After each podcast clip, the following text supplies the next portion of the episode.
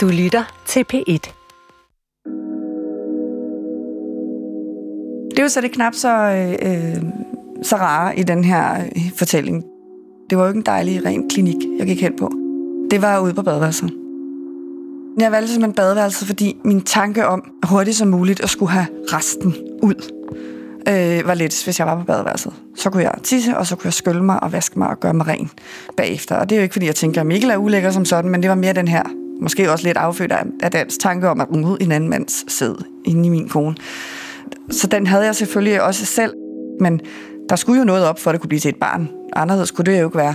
Nina er en af de kvinder, der er blevet hævet ind i en politisk debat om medfaderskab, der pludselig kom til at handle meget mere om rugemødre end medfædre.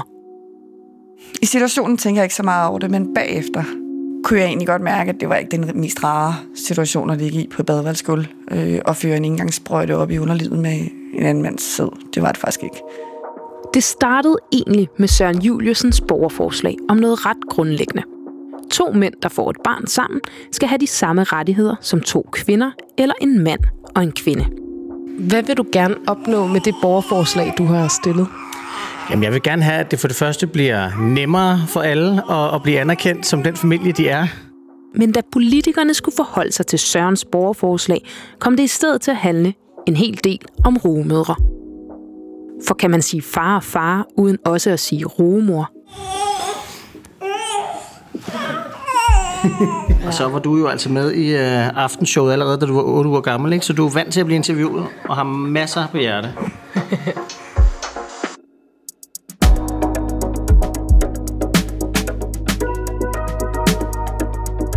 lytter til en særudgave af Pet Debat, hvor jeg taler med nogle af dem, borgerforslaget handler om. Og til sidst, så skal Søren møde tre af de politikere, der har magten til at gøre hans borgerforslag til lov. Mit navn er Andrea Dragsdal. I dag skal det handle om medfaderskab. Og vi begynder hjemme hos manden bag forslaget.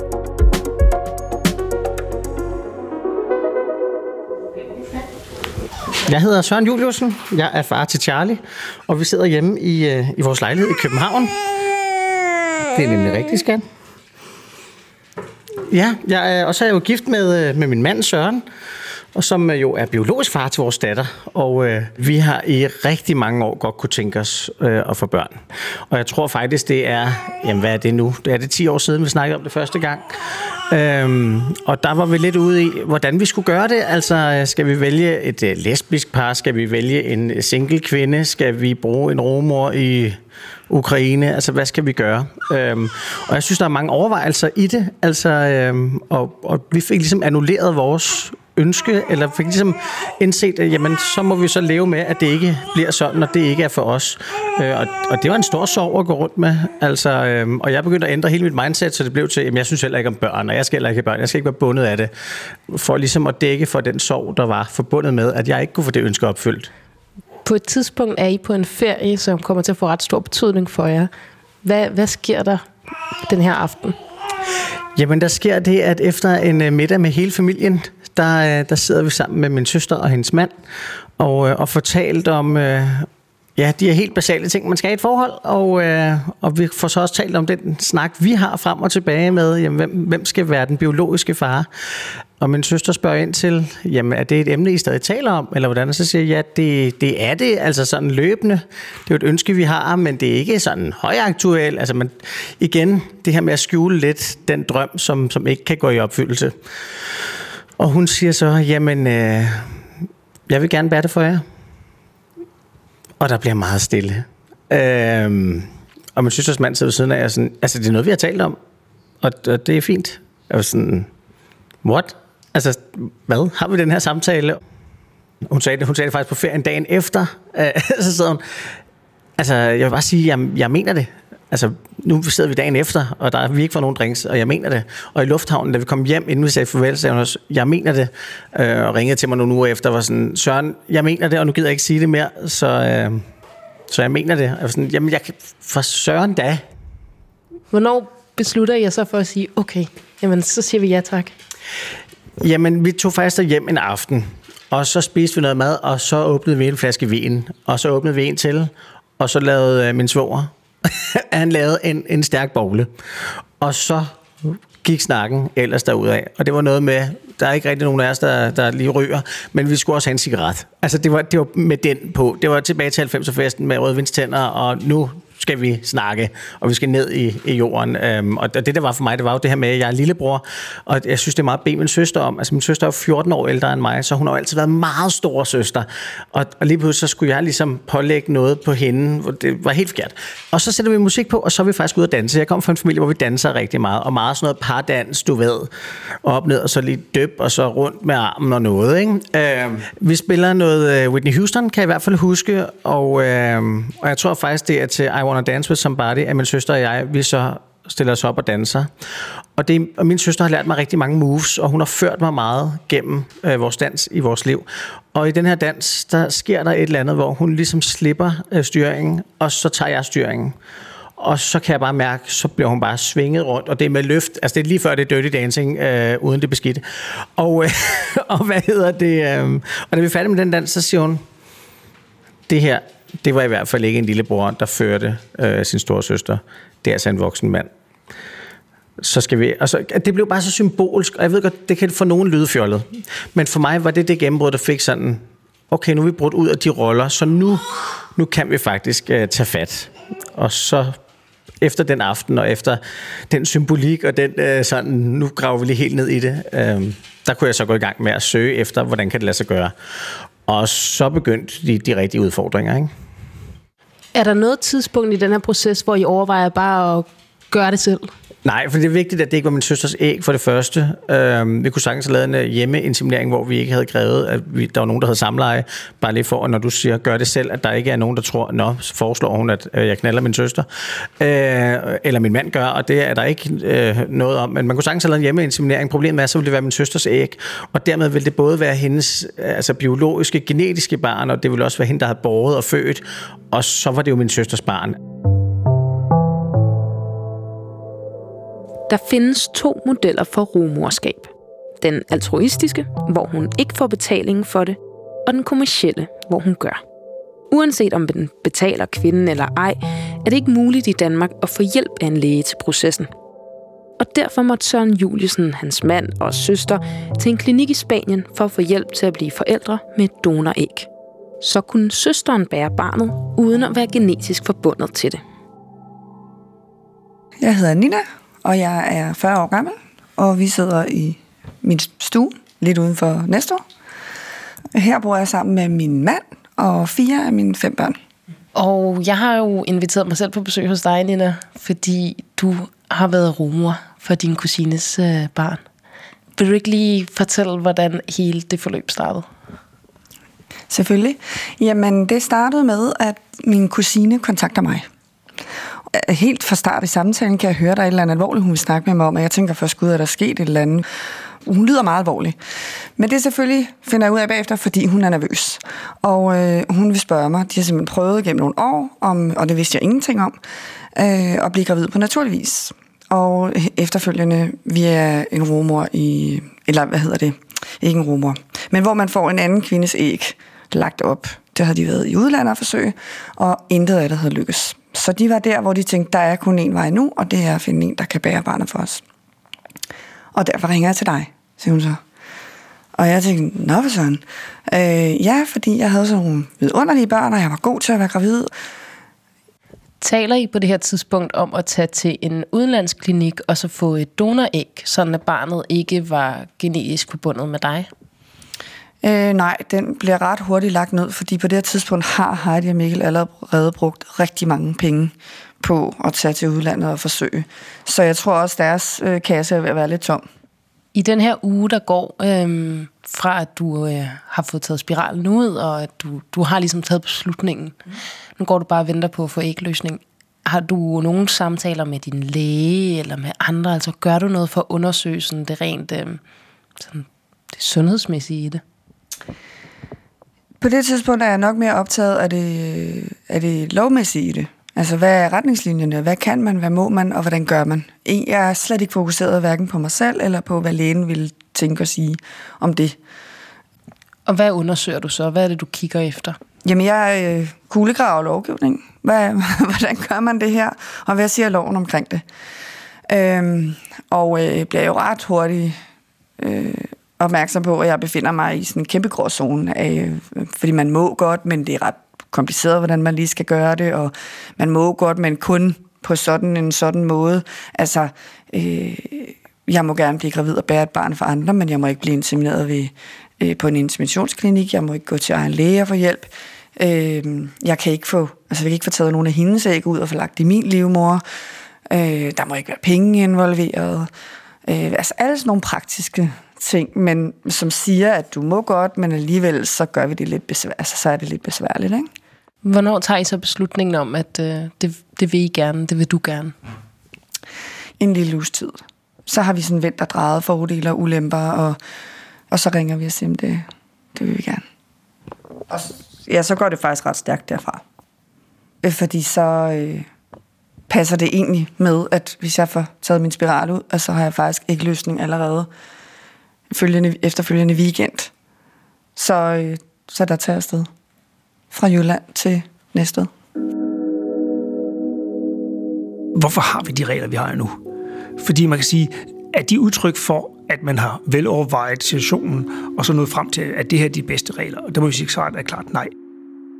Mit navn er Frank Høren Pedersen, og jeg er forsker ved Juridisk Fakultet i Københavns Universitet, hvor jeg øh, har ansvaret for vores øh, undervisning i familieret, og øh, primært forsker inden for familiedannelse øh, på baggrund af assisteret reproduktion, altså IVF-behandling.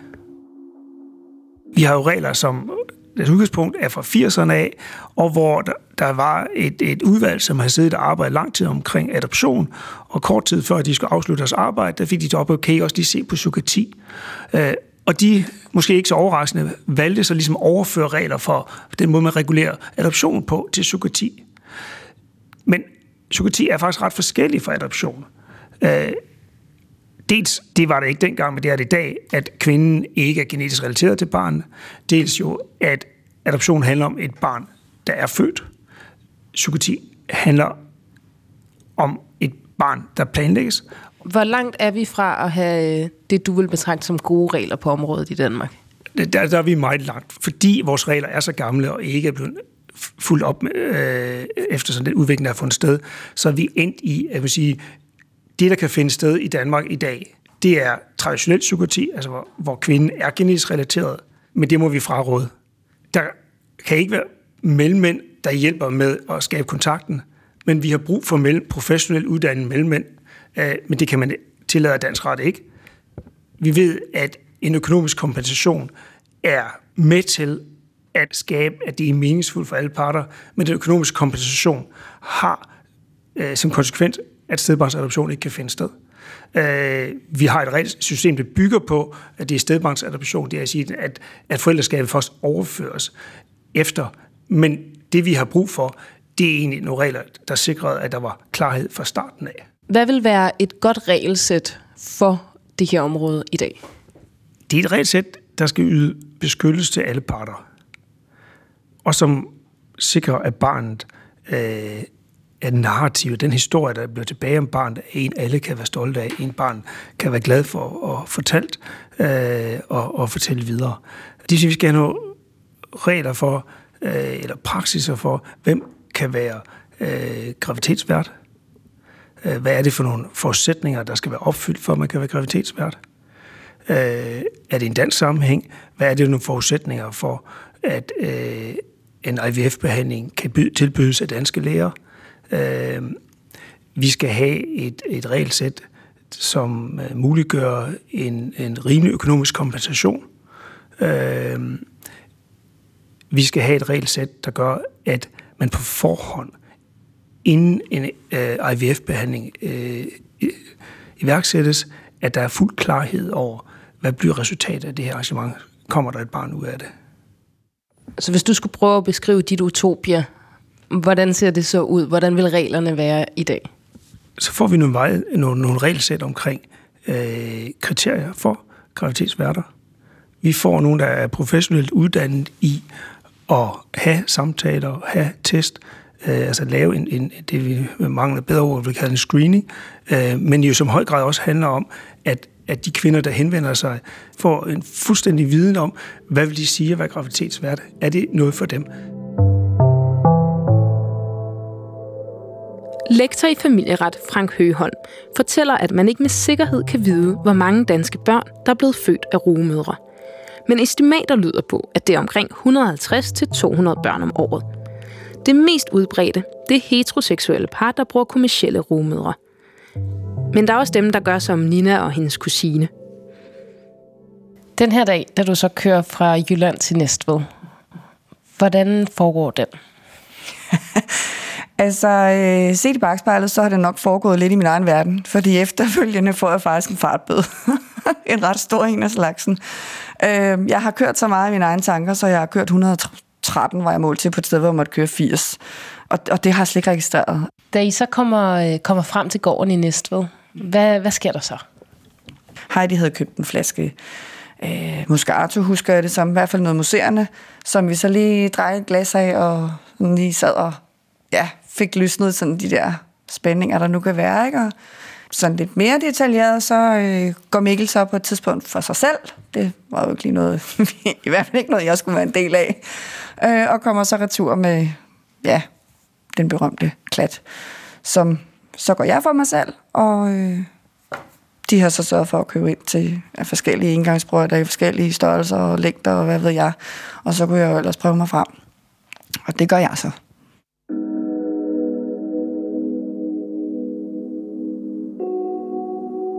Her efter øh, tre uger, hvor I sidder og tager testen sammen, og Heidi og Mikkel finder ud af, at du er gravid, taler I så mere om, hvordan barnets liv skal være, eller hvordan din graviditet skal være? Laver I, har I nogle samtaler om alt det praktiske på det her tidspunkt? Set i bagspejlet, så nok ikke nok. Øh, altså ikke, hvordan barnets liv skal være, fordi det tænker jeg, at det, når man vælger, som jeg har gjort, at give et barn til nogen, så er det jo med forventning om, at de har de forældrekompetencer, der skal til, og jeg frelægger mig alt ansvar, det er deres opgave. I forhold til selve forløbet, hvordan det skal øh, løbe an, der, har, der taler vi slet, slet ikke nok om det. Og det tror jeg er, kommer sig... Øh, altså, øh, det, det er un, altså uvidenhed. Altså, vi har jo ikke prøvet før, og, og alt det, der sker med ens krop som kvinde, det er jo heller ikke noget, man sådan tænker over, fordi det forløber bare helt naturligt, både under og efter.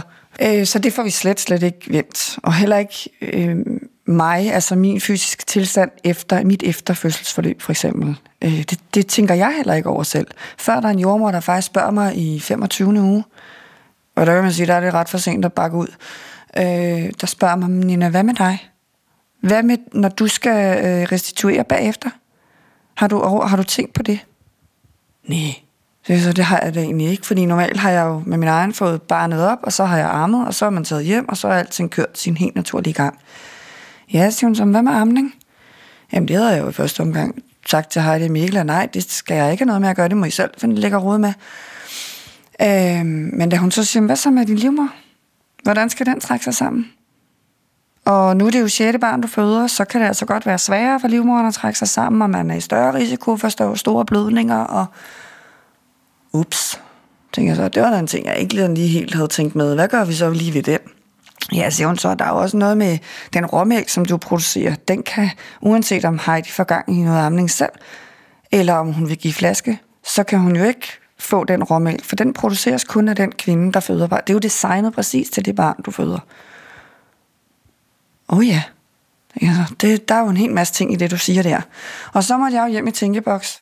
Da jeg så ligesom fortæller det til Heidi, så bliver det med lidt modstand. Fordi, og det tror jeg også set i bagspejlet, at det simpelthen er panik. Øh, fordi hun tænker, uh, hvis nu Anina knytter sig ved armen, hvis nu hun fortryder, hvis nu hun, whatever, jeg har ingen rettigheder. Og det vil hun jo heller ikke have. Øh, og jeg tænker i mit hoved, jamen det kan jeg da nok forstå for min skyld, altså for min krop og for mit helbred, og barnet får jo også nogle gode ting ud af det fra start af. Og, øh, så det blev lidt til sådan en debat imellem os. Men jeg havde også brug for, at de forstod. Altså, det ikke kun handlede om det ønske om at få det her barn, men at de også forstod, at der faktisk var en kvinde bag, som lavede det her barn til dem. Det var jo ikke bare en, en rugemaskine, og så værsgo. Jeg skulle også hele bagefter. De første timer uden ham, hvor Marius er kommet over til Heidi og Mikkel, savner du ham der? Nej, det gør jeg ikke. Da navnesnoren blev klippet, der blev, altså, der var vi to ikke længere en øh, altså sådan fast ting sammen. Øh, og det tror jeg var den der mental styrke, som jeg havde opbygget gennem hele graviditeten, at det her barn er ikke til mig. Jakob Birkler. Jeg ringede til filosof og tidligere formand for etisk råd, Jakob Birkler, for at høre ham til de etiske problemstillinger, han peger på, når debatten om medfædre kommer til at handle mere om rugemødre. Jeg er helt med på, at der er flere argumenter, der taler for øh, en åbning af, for, for øh, kommersielt øh, sugasi i Danmark. Det er der, og det er jo derfor, det er et dilemma. Øh, og her taler vi jo netop om, om øh, øh, hjælpen til ufrivillige barnløse og bistå for eksempel også homoseksuelle på vej til også at få, få familie osv. bestemt. Men der er også, fordi det er et dilemma, så er der også en lang række argumenter, der, der taler imod. Øh, og, øh, og der kan jeg i hvert fald nævne flere af dem, altså hvor det første for mig at se, det er jo altså det øh, kvindesyn, øh, det efterlader. Øh, og, øh, og her skal vi jo huske på, at under øh, en graviditet, øh, så opstår der en tilknytning mellem øh, foster, barn og kvinde. Altså, øh, og det er jo noget, der er blevet forsket igennem de senere år, hvor vi jo ved, at der, er, der bliver etableret et bånd, øh, som jo altså så ved øh, surrogasi bliver brudt lige efter øh, fødslen. Øh, og det er jo noget, det vi skal have blik for, altså der ikke bare bliver født et barn, men der bliver altså også født en mor. Øh, til trods for, at der er en kontrakt, og der er nogle vilkår, der bliver der bliver nikket til, øh, så, så skal vi i hvert fald være opmærksom på, at øh, øh, øh der er både nogle biologiske, øh, nogle sociale nogle psykologiske forhold, som vi lidt underkender, og det er jo selvfølgelig med, med blik for det barn, der ikke er blevet spurgt. Øhm, og, og kvindesynet øh, handler jo altså også om, at øh, det, der lidt kan ske det, at vi øh, reducerer simpelthen kvinden til sådan beholder eller hylster eller et rum for børn, hvor man kan placere børn midlertidigt, indtil så er ude færdig, om så må sige. Lad os lige starte der. Når du taler om et kvindesyn, det efterlader, at kvinden bare er et hylster. Hvordan ved du, at det ikke er kvindens eget valg? Jamen, det er kvindens eget valg. Øh, kvinden vælger det jo selv.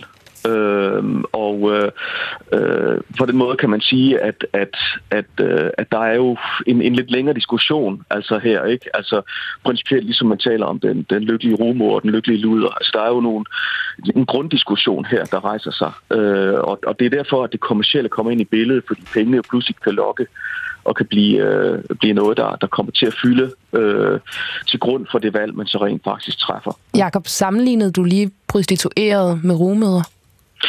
Øh, det er... Mm, jeg siger, der er på det ene punkt, er der en sammenlignelig... Øh, øh, Hvad er det for et punkt? Øh, altså, der er, jo, der er jo både lighed og forskelle. Altså, kvinder må jo gerne sælge deres krop til porno, men, men her har vi altså så en, et forskel, fordi der er et barn imellem. Det er fordi, du spurgte til... Øh, kvinden, der vælger det og vælger det til. Og så glemmer vi bare nogle gange de rammer og vilkår, hvor under det bliver valgt til, hvor pengene kan komme til at fylde på en sådan måde, så det måske ikke er det frie valg, som man ellers så ønskeligt være det. Og er det så ikke øh, systemets opgave at sikre, at der er nogle rammer, så de kvinder, der benytter sig af at være rumødre, de har valgt det selv? Jo, øh, og det er jo altid det, der bliver det centrale argument. Nu skal vi have nogle ordnede vilkår. Det er også et argument for, at at det faktisk er en praksis, der skal flyttes fra, fra fattige lande til Danmark. Nu skal vi have noget ordnet vilkår. Øh, men, men der er jo en, en væsentlig forskel mellem det, det altruistiske og så det kommercielle, al den stund, at vi så flytter netop fokus fra øh, det, der øh, kan være et ønske om at hjælpe andre til ikke kun, men jo altså også at være et spørgsmål om økonomi. Og det er der ikke, det er der ikke noget principielt galt med. Det er jo også, når man går hen til købmanden eller bageren, så er det jo det samme forhold. Ikke? Altså, øh, men her er der bare øh, øh, den etisk relevante forskel, at der er et barn, øh, der, der kan blive klemt undervejs. Altså, der kommer jo et barn ud af det, øh, som jo altså bliver del af en, en kommersiel handel. Øh, og det er det, som jo så har, har anfægtet mange, og det er her, vi i hvert fald skal, skal virkelig øjne det hensyn, som lidt bliver glemt. Hvad ser du af udfordringer ved det altruistiske rumorskab? Ja, altså det altruistiske rumorskab, så har vi jo stadigvæk øh, de udfordringer, som jeg jo flere gange har været inde på, øh, at... Øh, øh, at, øh, at der er et bånd øh, mellem kvinder og barn, der så bliver brudt øh, ved fødslen. Ikke? Imod det kommercielle, der har vi så hele øh, vareliggørelsen altså, af, øh, af, af graviditeten herunder, altså det barn, der kommer til verden.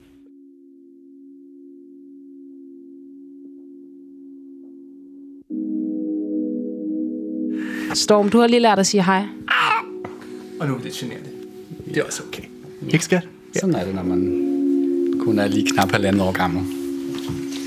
Jeg hedder Martin Køster Rimvald, og jeg er 34 år, og ja, gift med Nikolaj, og en af Storms fædre. Øhm. Og det er Storm, vi kan høre. Han har fået en rigtig sej politibil, der kan lave lyde. Og øh, Nikolaj, vil du øh, præsentere dig selv? Ja, jeg, jeg hedder Nikolaj, og jeg er gift med Martin og medfar til Storm. Øh, og 32 år gammel. Du er 33. Og Storm, aha. det er sådan en lang arbejdsdag, ikke? Ja, jeg er 33 år gammel. Hvornår øh, begyndte I at tænke på at få et barn? Jamen, det har været lidt en præmis fra starten af. Altså, nu har vi været sammen i snart 11 år, ikke? Mere end 11 år. Så vi vidste fra starten af, at vi gerne ville have børn. Øhm, og så efter vi blev gift for 5-6 år siden, så var det, at vi ligesom blev enige om, at det, nu skulle vi arbejde hen imod, at det rent faktisk skulle ske. Og det var der, vi besluttede os for at sådan gå aktivt ind og se på, hvilke muligheder der var. Tænker I fra begyndelsen, at I skal benytte jer kommersiel rumorskab, og ikke det altruistiske, hvor det kunne være en, I kender, eller på anden vis en, der måske allerede er i Danmark? Jamen, vi kender ikke nogen, hvor vi tænkte, at det ville være oplagt. Øhm, vi havde flere, der tilbød sig. Vi var med i en kort artikel for år tilbage, øhm, hvor vi jo sagde selvfølgelig, at det var da enormt stort og enormt flot af dem, men også, at det, det kunne vi ikke byde dem, fordi vi kunne ikke passe på dem i den proces, og vi kunne ikke passe på os selv i den proces. Og sådan som rammerne er her i Danmark, så var det ikke noget, som vi synes, at vi skulle rode os ud i, eller rode de kvinder, som tilbød en stor gave. Prøv lige at sige lidt mere om det, fordi hvis kvinderne selv har øh, budt sig til og sagt, at de er interesserede, hvorfor siger I så nej? Jamen, hun har ingen som helst rettigheder i forhold til, øhm, hvis lad os sige, at vi var nogle dumme svin, der endte med at gå fra hinanden og fortryde, jamen så står hun sådan set tilbage med det barn og har forældrehed, forældremyndighed over det barn per definition, fordi hun som fødende kvinde får forældremyndigheden. Øhm, og derudover så ville hun på ingen måde kunne kompenseres for det, som jo er eventuelt en kompliceret graviditet, det ved man aldrig. Øhm, og samtidig så havde vi heller ingen garantier for, at, jamen, at vi kunne øhm, have den familie, som, som vi gerne ville have, øhm, i forhold til hvis hun skulle øhm, øh, vælge at være mor til det barn, fordi det er ikke noget, man kan indgå nogle kontraktuelle forhold omkring, som man kan andre steder i verden. Øhm, så det var ikke en ramme, som vi synes var i orden. Martin og Nikolaj finder frem til bureauet Tamus, der formidler kontakt til en klinik i Colombia. Martin og Nikolaj besøger klinikken og vælger den kvinde, der skal være ægdonor. Det er hende, der kommer til at dele gener med barnet. Klinikken står også for at finde en rugemor, der skal bære barnet. Hun var 20 år og havde to børn i forvejen på 4 og 5 år.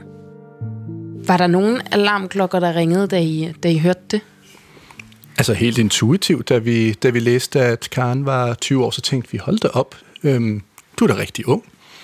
Øhm, yngre, end vi havde forestillet os, og de fleste romøder er noget ældre.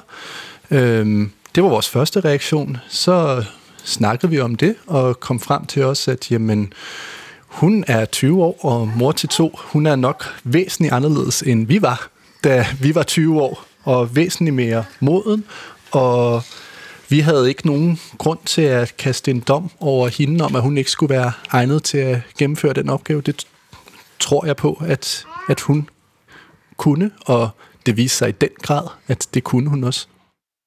Spørg I hende til, hvorfor hun har valgt at være surrogat for jer? Hmm, jeg tror, du spurgte ved den første samtale, eller også den anden samtale, altså før vi kom derned. Og så talte vi jo sådan mere i dybden med hende om det bagefter, ikke? Men jeg tror allerede, du spurgte der også sådan spurgte vi, hvordan har dine børn det? Og bare sådan, hvor, altså noget af det første, sådan, der var, det var jo, at jeg ved selv, hvor fantastisk det er at have barn, og hvis jeg kan hjælpe andre til også at få det, som er den største gave for mig, så er det stort. Det synes jeg jo var en ret sej motivation. Spørg I hende på det her tidspunkt, eller er I nysgerrig på, om øh, hun på nogen måde føler sig presset til det? Om hun gør det af økonomiske årsager? Øhm, man kan sige, at i hele screeningsprocessen af klinikken, er det jo også noget af det, der har været, op, altså været fyldt meget for os, at sikre, hvordan bliver de her kvinder egentlig øh, screenet. Øhm, og derfor var det egentlig ikke så nærliggende at spørge Karen, fordi vi har ligesom besøgt klinikken, vi har hørt, vi har læst alle de her dokumenter og mødt personalet. Øh, vi har set de her kvinder komme ind i klinikken, mens vi var der, øh, hvordan de blev taget imod, øh, og fået en virkelig, virkelig grundig gennemgang af, hvordan de bliver undersøgt, hvordan deres krop bliver undersøgt, at det her er noget, som på nogen måde er farligt for dem, og er der den mindste tvivl om det, jamen så skal de ikke bære øh, andre børn. Er der noget som helst psykologisk, de her samtaler med, med både psykologer og socialrådgiver, for ligesom at få et helhedsbillede. Og det er jo netop det, der gør, at man som par kan være i det, tænker jeg at der er truffet de her, hvad kan man sige, øh, beslutninger allerede for inden, øh, så man med ro i maven kan sige, jamen det her er nogle kvinder, som har gjort det af deres egen fri vilje. Og en ting, som også sådan helt fundamentalt for at overhovedet kunne være surrogat, det er jo, at man er i en økonomisk stabil situation og en familiemæssig stabil situation. Øhm, og ellers så skal man ikke være rumor. Men man kunne også sige, at I ved ikke at spørge, så har en blind tillid til byrådet, som jo tjener penge på at bruge hende. Helt, helt, helt sikkert. Øh, og det er jo også blåret at tro, at der ikke er kvinder, som opsøger det her med ønsket om at tjene penge. Øh, og det er jo der, hvor man er nødt til at sige, jamen, er det et bureau, er det en klinik, som screener godt nok?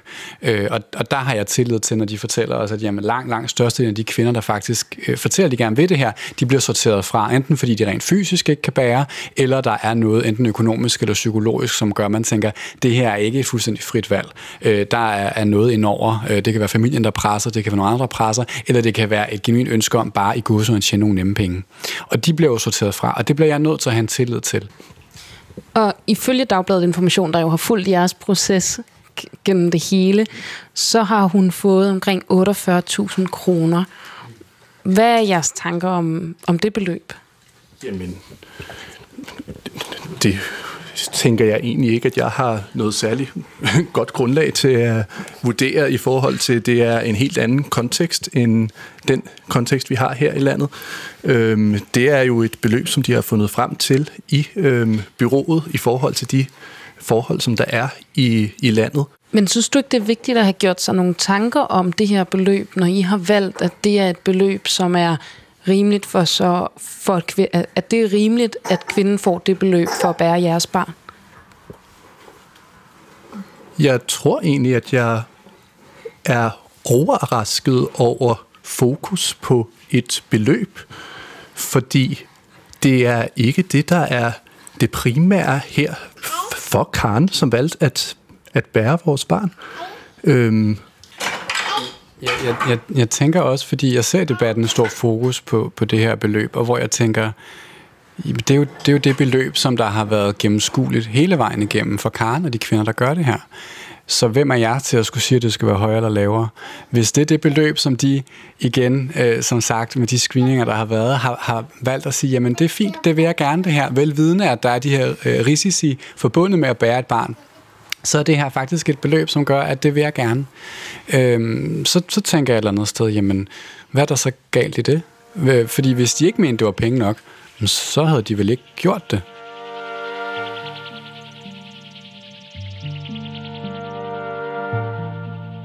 Martin og Nikolaj har betalt omkring 450.000 danske kroner til bureauet Tamus. Af det beløb har rumoren Karen fået omkring en tiende del. Minimumslønnen i Colombia er på lige over 20.000 danske kroner om året. I Colombia bliver han registreret fuldstændig efter bogen. Der bliver lavet et, et fødselsattest og et registrering, som viser, at øh, Karen har født ham, og at det er Martin, der er hans far. Og, øhm, og det er egentlig dokumentation, hvad kan man sige, nok øh, til, at forældremyndigheden ligger her hos Martin. Øh, og hvor at Karen så afgiver, hvad kan man sige, forældremyndigheden øh, fra starten af. Det foregår fuldstændig formaliseret. Man går ned på et lokalt øh, notarium og, og, og skriver under sammen med rumoren om, at det her det er noget, vi alle sammen indgår øh, frivilligt. Øh, og så er det egentlig sådan, det er.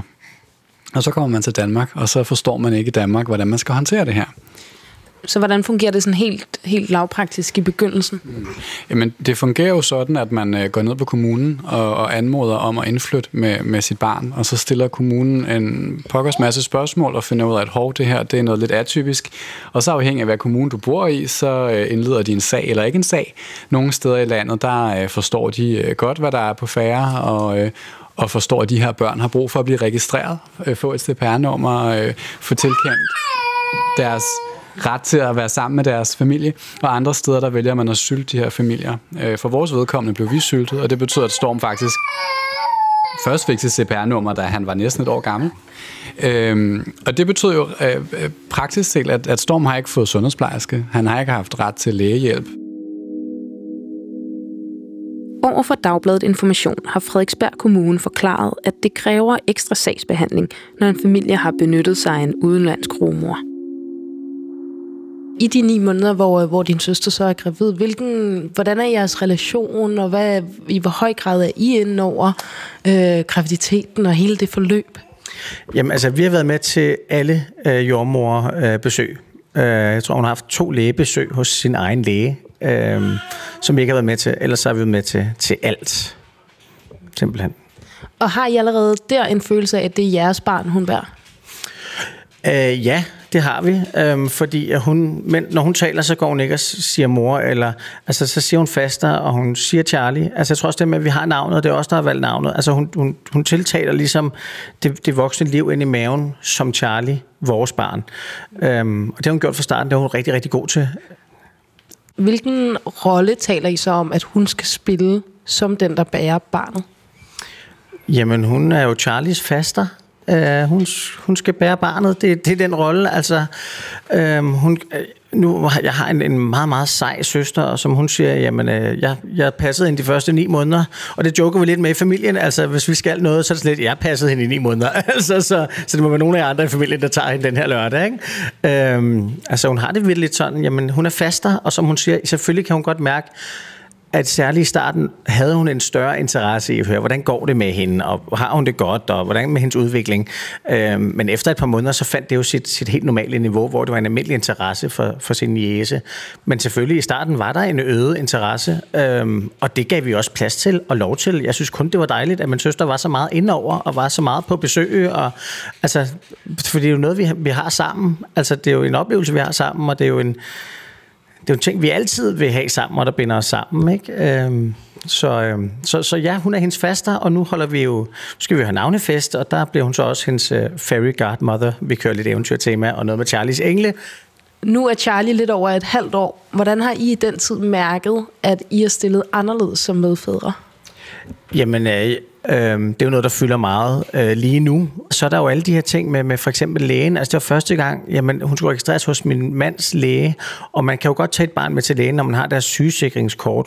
Men skulle der ske hende noget, jamen, så kunne jeg ikke tage med på hospitalet og, og, og give, give tilladelser til, til behandling og andet. Øh, så skulle jeg enten ringe til min søster eller have fat i min mand. Øhm, vi ville også gerne bestille pas til hende, for vi skulle rejse til sommer, og, og du ved, så skulle min søster godkende det, min mand skulle godkende det, og så troede jeg, så kunne jeg da gå ned og få det lavet. Men det kan jeg ikke engang. Jeg kan ikke engang afhente det, for det skal være en af hendes juridiske forældre, der afhenter det. Det er også en af de juridiske forældre, der skal være ned og lave det, øh, selvom de begge to har givet tilladelse. Øhm, og hele tiden var, var jeg jo udenfor. Det var min mand og min søster, det var min mand og min søster, det var min mand og min søster. Øhm, I alt, altså også i forhold til daginstitutioner og alt muligt andet. Ikke? Hvor en mor og en medmor jo fra starten er anerkendt og juridiske forældre. Hvornår fik du så ideen til borgerforslaget? Jeg står lille juleaften med, med Charlie i armene og har jo oplevet nogle forskellige ting, som har været besværligt gjort for os, fordi det ikke er anerkendt. Og så tænker jeg, nej, nu laver jeg sgu et borgerforslag. Og jeg laver det så simpelt, at øh, det eneste, jeg gør, det er at gå ind og kopiere medmorloven. Altså, jeg vil bare, jeg vil bare have, at to mænd skal kunne få det samme, som to kvinder kan. Fordi det er så simpelt et budskab. Og så skal jeg da love for, at det stak af derfra. Ja. meget, meget hurtigt begyndte øh, underskrifterne at rulle ind. Øhm, og det var jo rigtig dejligt, fordi det var jo selvfølgelig mit netværk, øh, og så nogle af de præmiebøsser, jeg talte om før, som er min største kærlighed, vil jeg bare lige sige. Øh, de delte så på deres Instagram stories og på deres Facebook og sådan. Og lige pludselig så kunne jeg bare se, at det, altså mængden af ting, jeg blev tagget i på Instagram, altså i stories og med links og så videre, det gik jo helt amok. Øhm, og altså, man sidder der som, som en helt almindelig ung mand, og pludselig så er det bare alle skuespillere, skuespillerinder, radioværter, tv-værter, som sidder og tagger, tagger mig. Og der kunne jeg godt mærke, okay, det her det stikker lidt af nu. Og influencer og sådan, og det blev, det, det fik meget hurtigt en vibe. Øhm, i særligt i løbet af lørdag formiddag, der, der kan jeg mærke, der kommer sådan en stemning. Det her skal man være med på.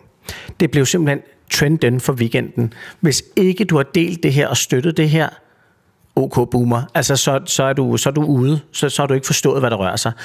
Øhm, og der er jo flere, der siger, at du har indsamlet underskrifterne inden søndag. Altså inden for 48 timer har du alle dine underskrifter. Jeg var sådan, det er aldrig sket før i Danmarks historie. Altså den, den hed til rekord hed 13 dage, og det var klimaloven. Øhm, altså, her snakker vi bare om, at to mennesker kunne registrere som fædre. Det andet, det var, at vi skal redde verden. Ikke? Altså, så jeg tænkte, det kan ikke lade sig gøre. Så jeg sådan, haha, hvis det sker, så hopper jeg i Øresund. Du har set 50.008! Fuck, det går! Tak!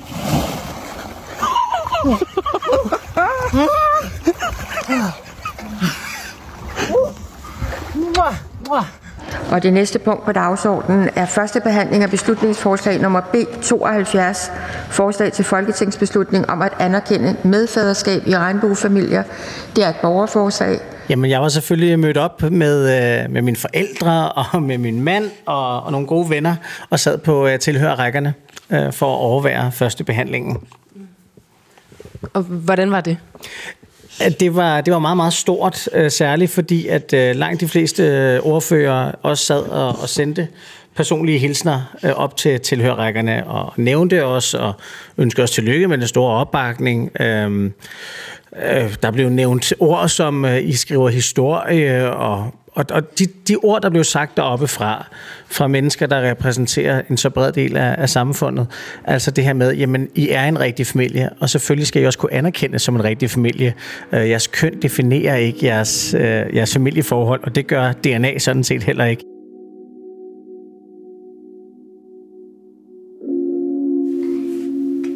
Jeg har jo inviteret mig selv på besøg her hos, øh, hos jer, Martin, Nikolaj og Storm, fordi der er et borgerforslag, der er blevet førstebehandlet i Folketinget, der handler om at give medfar rettigheder. Hvilken forskel havde det gjort for, for jer? Jamen, det er jo den forskel, vi håber kan gøre for os i fremtiden. Øhm, det er, at jamen, hvis der sker Storms ene far noget, jamen så har han stadigvæk et forældre. Øhm, og sådan er det ikke lige nu. Øhm, hvis der skulle ske mig noget, så er Storm forældreløs. Og øhm, enligt loven. Øhm, så det, det er i forhold til Storm. Sådan i forhold til os, så handler det jo også om, at hvis jeg var et dumt svin og skred, jamen så kunne jeg skride med Storm, og så ville Nikolaj heller ikke have nogen som helst rettigheder over sin dreng, som han jo er ligeværdig forældre for. Og jeg tror, jeg kan, jeg kan blive bekymret for øh, det her med medfaderskabet. At man vælger at begrænse det til kun at gælde øh, altruistisk surrogati. Fordi det er altså et meget, meget lille antal af de her øh, familier, hvor det er altruistisk, øh, det foregår. Langt, langt størstedelen er kommercielle. Og at vælge ikke at regulere og lovgive på det område, det er lidt at lukke øjnene for, at langt størstedelen af de her familier eksisterer. Øh, og så er vi lige så dårligt sted, som da vi startede, hvis man vælger at lukke den der og sige, vi anerkender kun medfar i altruistiske øh, surrogati-aftaler. Øh,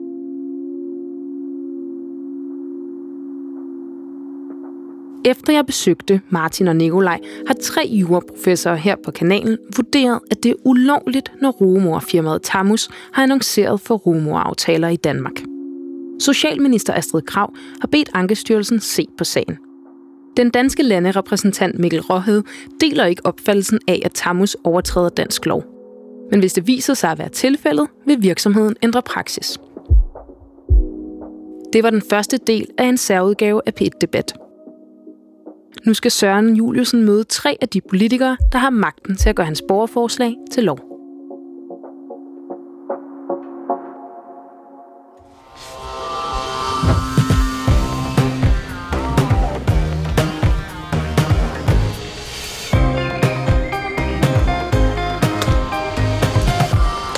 Samir Nava, ligestillingsordfører i Radikale Venstre, skal to homoseksuelle mænd, der får et barn sammen, begge kunne registreres som fædre til barnet? Ja, og det kan kun gå for langsomt. Morten Messerschmidt, formand for Dansk Folkeparti. Samme spørgsmål til dig. Oh, jeg synes, at der er meget, der taler for det, og hælder nok mest til, at det, er, at det vil være det rigtige, men jeg synes ikke, at man kan se det fuldstændig isoleret. Jeg synes også, det handler om barnet. Birgitte Bergmann, vi har også dig med, ligestillingsordfører for konservative. Skal den medfar, der ikke er biologisk far til et barn, have de samme rettigheder som den biologiske far? Ja, det er jo derfor, vi har stemt øh, for øh, et borgerforslag netop om, øh, at vi skal få rykket ved de her juridiske retningslinjer, så, så det også gælder for, for medfar. Hvis to kvinder får et barn sammen, så kan den ene blive registreret som medmor og få de samme rettigheder som den biologiske mor fra barnets fødsel. Men det gælder ikke to mænd. Hvis to mænd får et barn sammen, så kan der være ret lang vej til at give den ikke-biologiske far rettigheder og pligter over for sit barn. Det vil du lave om på, Søren Juliusen. Du har stillet borgerforslaget Anerkendt medfaderskab i regnbuefamilier, der skal give medfar en række af de rettigheder, han ikke har i dag. Og nu står du med tre af de politikere, der har magten til at gøre dit borgerforslag til lov. Er du klar på det? Det er jeg. Mit navn det er Andrea Dragsdal. Velkommen til en særudgave af PET Debat i dag om medfaderskab og rumødre.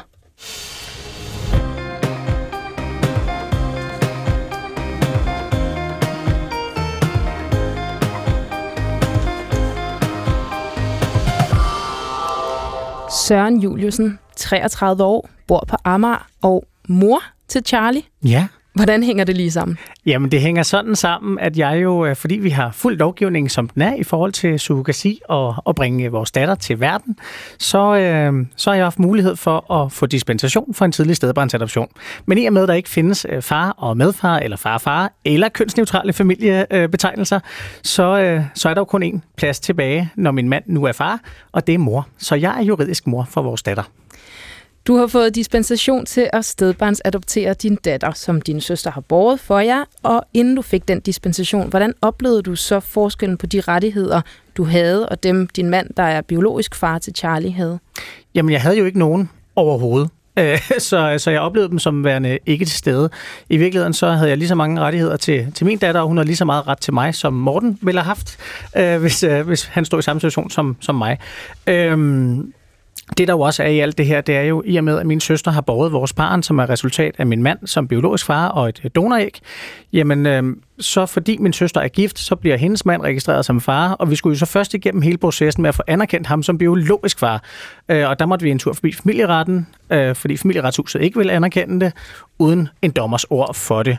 Det gik så i orden, vi fik rykket... Øh, sådan noget som øh, fuld forældremyndighed og adresse og sådan. Og så står hun jo bare med, med én forældre, juridisk. Altså, det er jo ikke sådan, at der så dukker en mor op lige pludselig. Samia Nava, du er ligestillingsordfører for Radikale Venstre. Du delte borgerforslaget på din Twitter, og så skrev du, hvis ikke det fik nok underskrifter, det gjorde det, men hvis ikke det fik, så vil I selv fremsætte det i Radikale. Hvorfor er det så vigtig en sag for Radikale Venstre? Jamen det her, det er jo øh, klokkeklar ligestillingspolitik, fordi øh, som du selv beskriver det, vi har igennem mange år anerkendt mor og medmor og den familiekonstellation. Og så er der så familier som Sørens, hvor at der er en medfar, der har nul rettigheder til sit barn, nul pligter over for sit barn, og omvendt så er der jo også et barn, der ikke har nogen ret til, til medfaren. Og det synes jeg er virkelig problematisk, og derfor så blev jeg glad, da jeg så, at Søren havde stillet det her borgerforslag, og øh, i virkeligheden burde jeg jo selv have stillet det som et beslutningsforslag, men, øh, men, men det, vil jeg jo så, det lovede jeg så at gøre, hvis ikke det fik nok underskrifter. Det gjorde det jo så øh, 65.000 i løbet af to-tre dage. Søren Juliusen, dit borgerforslag, det slog rekord, og på bare to dage, så var I nemlig forbi de her gyldne 50.000 underskrifter. Politisk så er der generelt en opbakning til at stille medfædre bedre, men der er et parti, der har sagt klart nej tak til dit borgerforslag. Det er dig, Morten Messerschmidt, formand for Dansk Folkeparti. I var det eneste stemme, parti, der stemte imod. Hvorfor det? Fordi jeg synes, det her det er lidt at øh, starte fra, fra enden af, så at sige. Altså, som jeg nævnte før, der er en hel masse øh, komplikationer, som jo også Søren fortæller, at han har været involveret i. Og de er nødt til at blive håndteret, inden vi når til det, som så skal være kronen på værket, at man, man kan kalde sig, øh, det man så skal kalde sig selv, man ikke er biologisk forbundet til sit barn. Altså vi har jo masser af begreber, øh, som dækker over det i dag. Vi har stedfar, og man kan være værve og alt muligt. Jeg er værve for min søsters børn, for eksempel, som døde, og så har jeg så overtaget ansvaret for dem. De bor så hos deres mormor, så der er der er masser af sådan måder at indrette sig på, som er anderledes end den typiske kernefamilie. Men nu for eksempel, nu siger du, Søren, at i har så valgt at bruge, øh, eller ikke at bruge, at lave en aftale med, med, med din søster, øh, som så har et donoræg, altså en fremmed kvindes æg, øh, og så din mands øh, sæd. Det vil sige, at der er fire mennesker involveret her på den ene eller på den anden måde. Du følelsesmæssigt, din mand biologisk, din søster, fordi hun har født barnet, og så en eller anden fjerde kvinde, der har lagt æg til. Det er sådan, jeg forstår setupet. Og der synes jeg, at vi har brug for nogle regler, der så i hvert fald klargør, nu ved jeg ikke, hvad din datter hedder, men, øh, men at hun, øh, når hun bliver voksen, har, har ret til at vide, hvem er min biologiske mor så? Øh, nu er det så heldigt, at din søster gerne ville være rugemor, men Ellers er rugemødreri eller psykasi, som du siger, jo ulovligt i Danmark. Øh, det er vi jo nødt til at have en diskussion om. Og alt det synes jeg skal falde på plads. Altså det er ligesom om, at vi, vi kun lige har valgt at slå de to streger, der skal være til sidst, inden alle de virkelig store og, og væsentlige og svære spørgsmål, de er blevet besvaret. Hvad siger du til det, Søren? Jamen, det er helt rigtigt. Der er sindssygt mange ting, man skal tage op her, og der kommer en ekspertgruppe, der skal se på surrogasi-delen og sådan. Øh, nu er du inde på det her med donoræg, og der er børn, der kommer til med donorsæd, og, og det er jo en hel debat om hele vores fertilitetsbehandling og vores Præcis. måde at se. Og, og, og det synes jeg er lidt en anden debat, fordi det, der foregår her, og det, der er vores situation, det er, at vi har en datter, der lever med hendes far og hendes far derhjemme. Og vi har en hverdag, vi har et, et tilhørsforhold, og nu kan jeg jo så Øh, stedbarns adoptere og dermed blive mor i systemet. Og det er jo bare her, hvor jeg siger, jamen i stedet for, at systemet skal være så tungt og besværligt og byråkratisk, og vi skal have retssag, og vi skal have familieret, og vi skal det ene og det andet, jamen så lad os nu få styr på, når det er det, der er aftalen, og vi har lavet aftalen, og vi har udført den inden for lovens rammer, så lad os få den rigtige betegnelse på og få de rigtige rettigheder og pligter på. Og det er meget enig i. Det, der bare kan være udfordringen, det er, at der kan jo godt være nogle forhold, der måske ikke er lige så harmoniske som det, som du øh, beskriver her. Og der synes jeg, det er vigtigt, at det barn, der så kommer ud af det, har nogle rettigheder. Og de rettigheder, de hænger bare i luften lige nu. Samia Nava, du er ved at løbe ind til forhandlinger, men har jeg dig stadig med? Ja, det har du til et sidste spørgsmål. Ja, kom endelig lige. Jeg vil gerne lige høre, hvad du tænker om det, Morten Messersmith han siger. Jamen, jeg er egentlig enig i, at man skal tænke hele processen igennem, og det er vi jo også klar på i Radikale Venstre, og det er også en del af øh, borgerforslaget jo, at man anerkender øh, de børn, der er kommet til verden ved surrogasi, og vi var jo sådan set klar nok på, at man også tager debatten om surrogasi. Selvom den er svær, så er det jo en, vi skal have. Og i Radikale Venstre vil vi jo gerne have, at der kommer lempeligere regler for surrogasi i Danmark. Har I, så vi har I stemt for forslaget, inden at I egentlig har tænkt hele processen igennem? Vi har ikke. Vi var sådan set klar nok til at også tage resten af debatten med ind i, ind i det her forslag, fordi jeg anerkender fuldt ud, at hvis man siger ja til far og medfar, så skal man jo også på en eller anden måde tænke på, hvordan barnet kommer til verden. Tak for det, Samia Nava, ligestillingsordfører i Radikale Venstre, som altså skulle løbe videre til forhandlinger. Birgitte Bergmann, du er ligestillingsordfører for Konservativ og med her i studiet. Har I gennemtænkt hele processen, inden I stemte ja til borgerforslaget? Jamen det er jo derfor, at, altså jeg vil sige, det er jo et enormt øh, dilemmafyldt øh, område, det her. Øh, først og fremmest så har vi jo stemt for borgerforslaget, som jo går ud på netop at øh, ligestille medfaderskab med medmoderskab. Og det er sådan set det, borgerforslaget forholder sig til.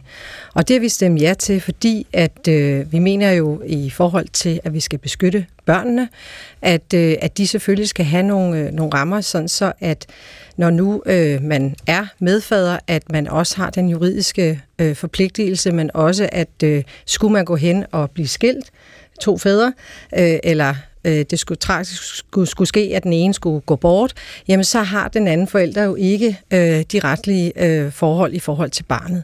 Så, så det her er jo også med udgangspunkt i barnet, og derfor så er det meget vigtigt for os konservative, før vi endeligt øh, kan tage stilling til, fordi det, det rækker, det, det rejser også en masse etiske dilemmaer, øh, også juridiske dilemmaer, også beskyttelse af kvinden, der bærer barnet osv., at vi netop får ekspertgruppens øh, anbefalinger. Det kommer vi til. Hvorfor er det ikke godt nok, som Morten Messersmith siger, at man for eksempel kan være værve for sine børn? Der er mange andre modeller, hvor man kan gå ind og have en forældrerolle. Jamen altså, det er jo netop det, ekspertgruppen skal gå ind og se på. Hvad er det, vi står over for her? Jeg vil bare lige sige, at der er jo forskel på de rettigheder, man har, og, og hvad barnet har, om man er værge eller om man er juridisk forælder.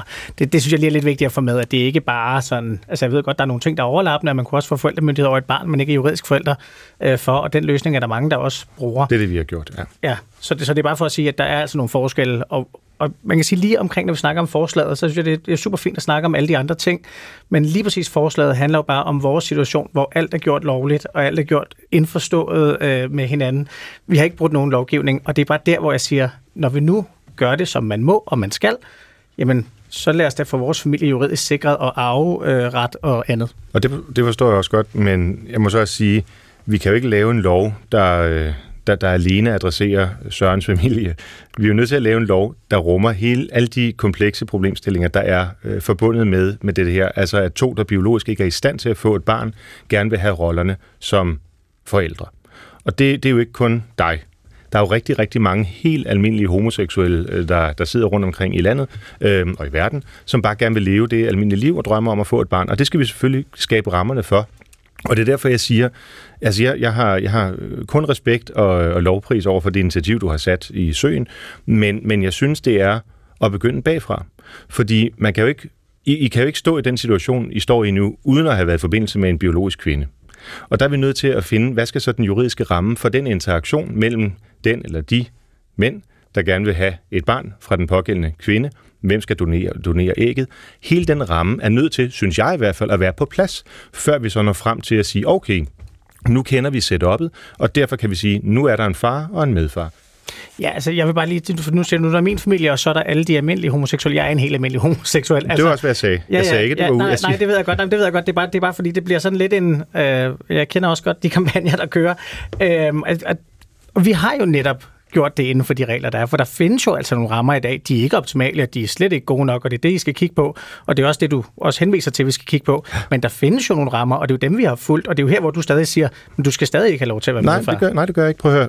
Jeg, jeg, jeg ved den præcis, hvad jeg siger. Men du har stemt nej. Øh, jeg ja, stemt nej. Ja, ja, vi har stemt nej til det her, fordi jeg synes, det er den forkerte ting. Altså, men det er bagfra. Men, Morten men hvis man ikke bare gør det konkret i forhold til Søren, fordi vi det kan, kan også godt, gøre det konkret i forhold til... Vi kan gøre det konkret i forhold til... Hvis blive klogere på debatten, så kan du bare afbryde her. Jamen, øh, det er heldigvis mig, der vurderer, hvornår lytterne bliver klogere, og jeg vurderer, at øh, det bliver de, hvis vi lige taler lidt om, hvad Dansk Folkeparti for eksempel har sagt tidligere.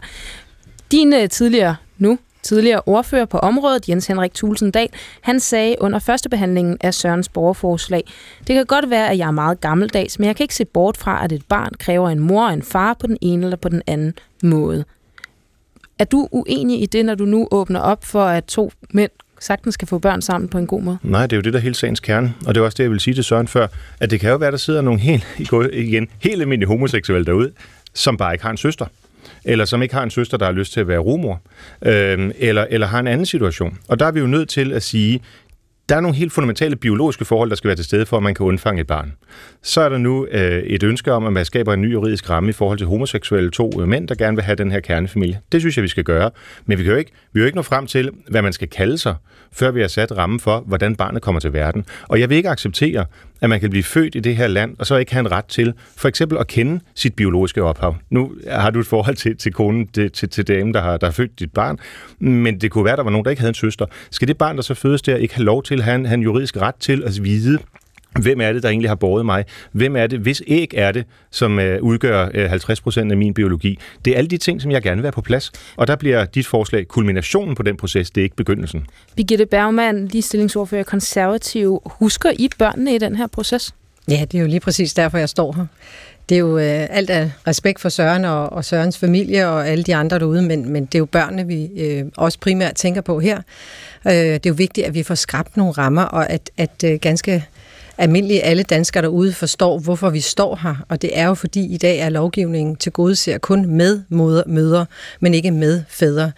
Øhm, og, øh, og, og der er altså, der er altså noget, noget galt med den lovgivning, som den er nu, men den rejser også en masse etiske dilemmaer. Så jeg deler ikke helt Mortens øh, det her med, hvad, hvad kommer først, fordi nu, nu står vi her, og nu skal vi adressere det, og det vil sige, det er så meget vigtigt, at det, som ekspertgruppen kommer med, det skal vi jo også gennemtykke politisk, så vi kan tage nogle ordentlige beslutninger netop ud for barnets tag. At øh, nu har Søren været heldig at kunne øh, sted, stedbarns adoptere øh, meget tidligt, men det kan man først øh, efter to og et halvt år. Og hvad med de to og et halvt år? Øh, er man sikker på, at man så kan få den ret, og hvad sker der så, hvis den ene går bort, eller der, der er en skilsmisse osv., så, videre. så man står faktisk uden øh, at have retten på sin side, og det synes jeg også, vi skal tage hensyn til.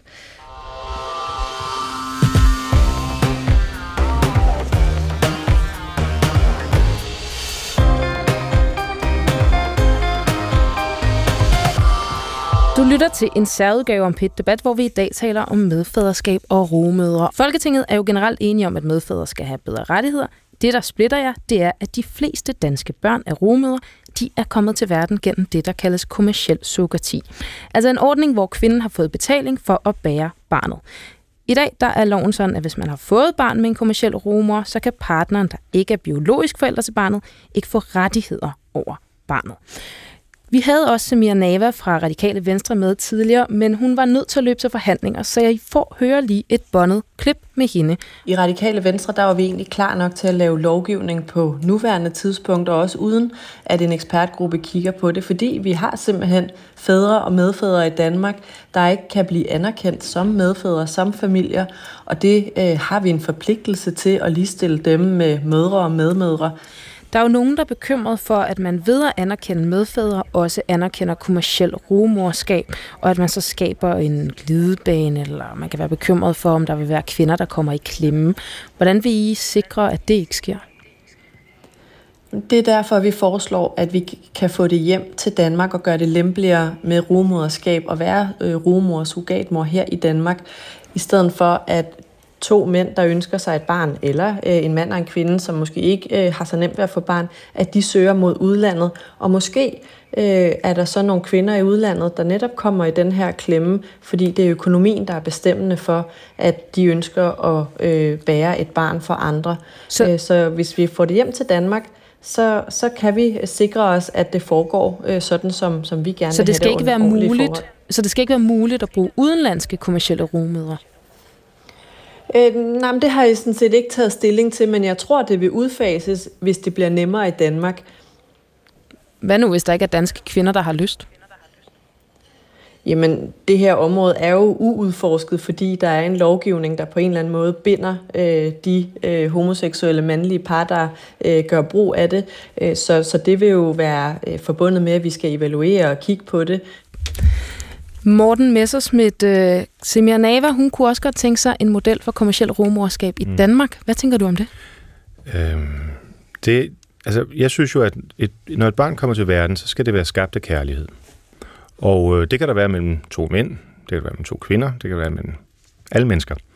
Men hvis det er en økonomisk interesse, der driver det, så kan jeg være bange for, hvordan vil det barn så være stillet efterfølgende. For jeg synes, det er vigtigt, om man så har en far og en medfar, at man så også som som et barn i Danmark har, har ret til at møde den, der har borget en, har ret til at møde den, der har lagt æg til.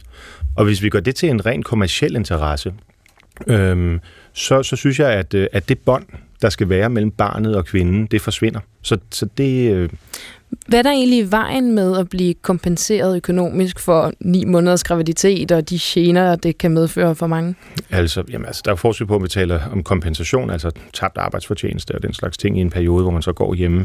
Øhm, det er heller ikke muligt i dag. Nej, nej, det er jeg godt med på, men det er det der med at kommercialisere det, altså gøre det til en forretning, hvor jeg er bare bange for, at det helt naturlige bånd, der jo er mellem den kvinde, der bærer et barn, og så barnet, også efter fødslen, vil, øh, vil få en anden karakter.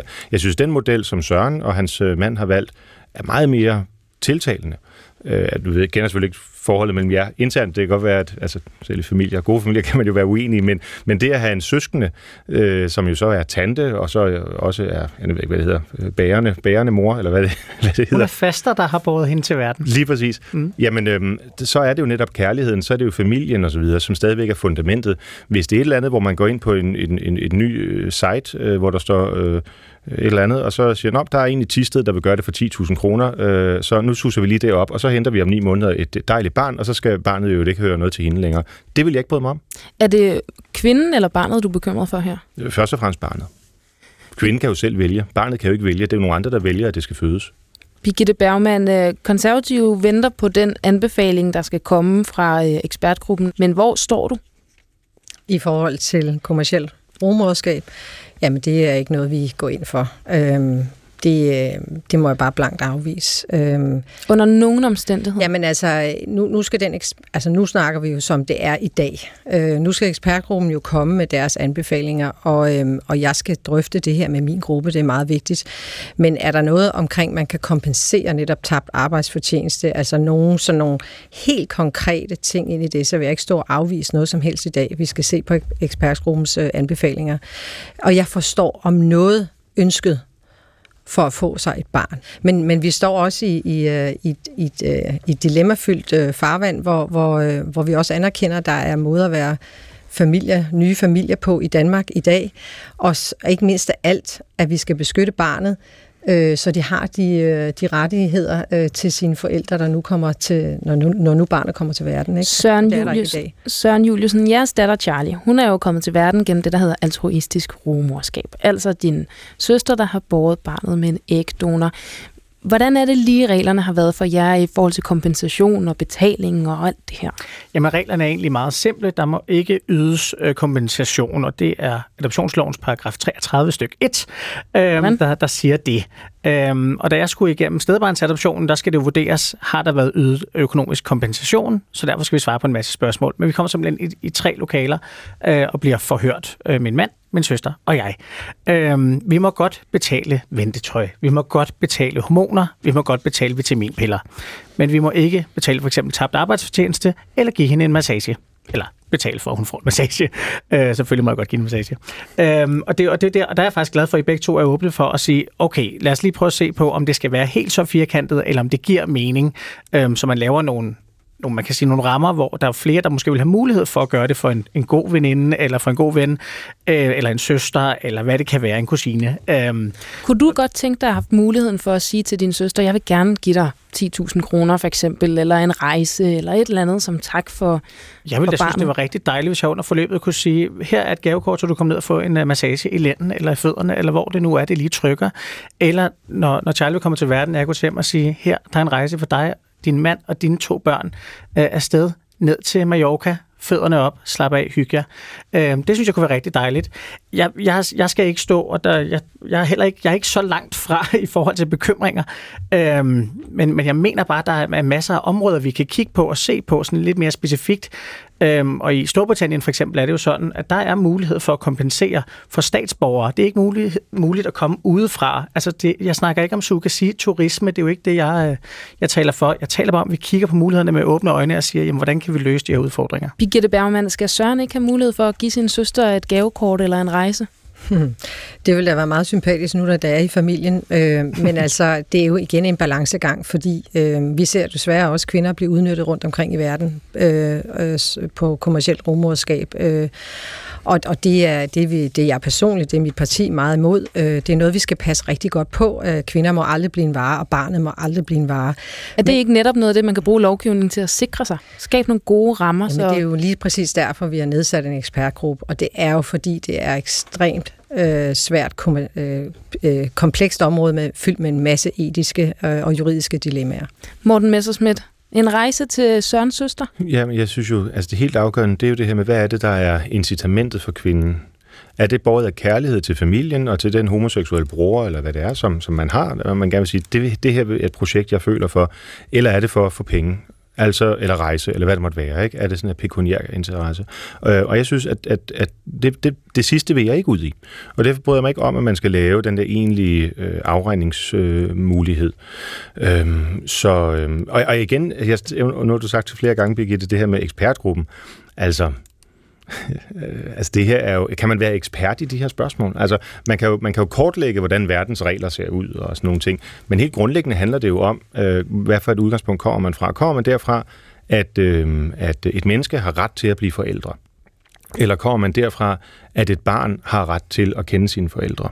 Øh, man kan jo muligvis godt rumme begge elementer, øh, men, men for mig er det her det, det ufødte barn, som, øh, som jo ikke har bedt om at blive født, bedt om at blive skabt. For mig er det udgangspunktet. Fordi øh, at det der med så at gå og skubbe en ekspertgruppe foran sig, fordi hvis, du, hvis nu de så kommer frem til, at Danmark er et homofobisk land, hvis ikke bare vi gør det her uden hensyn til, hvad øh, barnets rettigheder måtte være, vil I så mene, at det er det, vi skal gøre? Det vil jeg da ikke. Helt kort replik, Birgitte Bergmann, for vi er ved at nå til vejs ende. Jamen, jeg synes, at det er i respekt for det borgerforslag, der er kommet, i respekt for, at vi får kigget lovgivning og de alle de aspekter igennem, og vi kan på det på det bagtæp jo træffe nogle ordentlige beslutninger. Det synes jeg da, at vi skylder øh, både hinanden, men også øh, de, øh, de mange borgere, der har skrevet under på det borgerforslag. Så men ekspertgruppen er jo nedsat for at kigge på kommersiel surrogati, og det har du allerede afvist på forhånd. Mm. Øh, nej, det er ikke kun det ekspertgruppen er nedsat til at kigge på. Det, det er det ikke. Der er mange andre elementer i det. Nu har der været en høring på Christiansborg, der har været et, øh, vi har haft forskellige møder osv., og, og der er allerede kommet nogle, for mig i hvert fald, ting på bordet, hvor jeg tænker, hmm, det kunne måske godt øh, give god mening, at vi går ind og kigger på det. Gør du også det, når det kommer, gælder kommersiel psykoti? Er du lidt åben? Jamen, jeg prøver her, altså, det er så dilemmafyldt det her øh, omkring, øh, øh, hvor går grænsen i, hvad man betaler for. Øhm, og, og det er igen for at beskytte barnet og også moren. Øh, så så øh, jeg vil ikke stå og, og komme med nogle øh, lovninger i dag på noget som helst. Vi er vi kigger på det, når det kommer, øh, og så tager vi beslutningen ud for det. Søren Juliusen, stifter af borgerforslaget Anerkendt Medfaderskab. Hvordan har det været at høre politikerne diskutere dit forslag? Jamen, jeg synes faktisk, det har været rigtig fint, øh, og jeg synes også, det har været mere nuanceret, end jeg måske godt kunne, øh, kunne frygte. Øhm, jeg synes, og vi er jo, vi er jo alle sammen enige enige om, at det handler om barnets rettigheder, øh, hvilket også er derfor, jeg jo selvfølgelig håber, at med den åbning, du også laver, Morten, i, i at tale om, at, at vores situation jo ikke er så slem, jamen om man så skulle sige, jamen i sådan nogle situationer, hvor det er altruistisk, og det man har fuldt loven, at der skulle man kunne anerkende som medfar. Øh, fordi med din argumentation, så er der rigelig plads til, at I godt kan stemme for mit forslag. Det var det for denne særudgave af P1 Debat. Bag programmet står også journalist Mathias Bjerrum og lyddesigner Frederik Ludvig. Mit navn er Andrea Dragsdal. Tak fordi I lyttede med.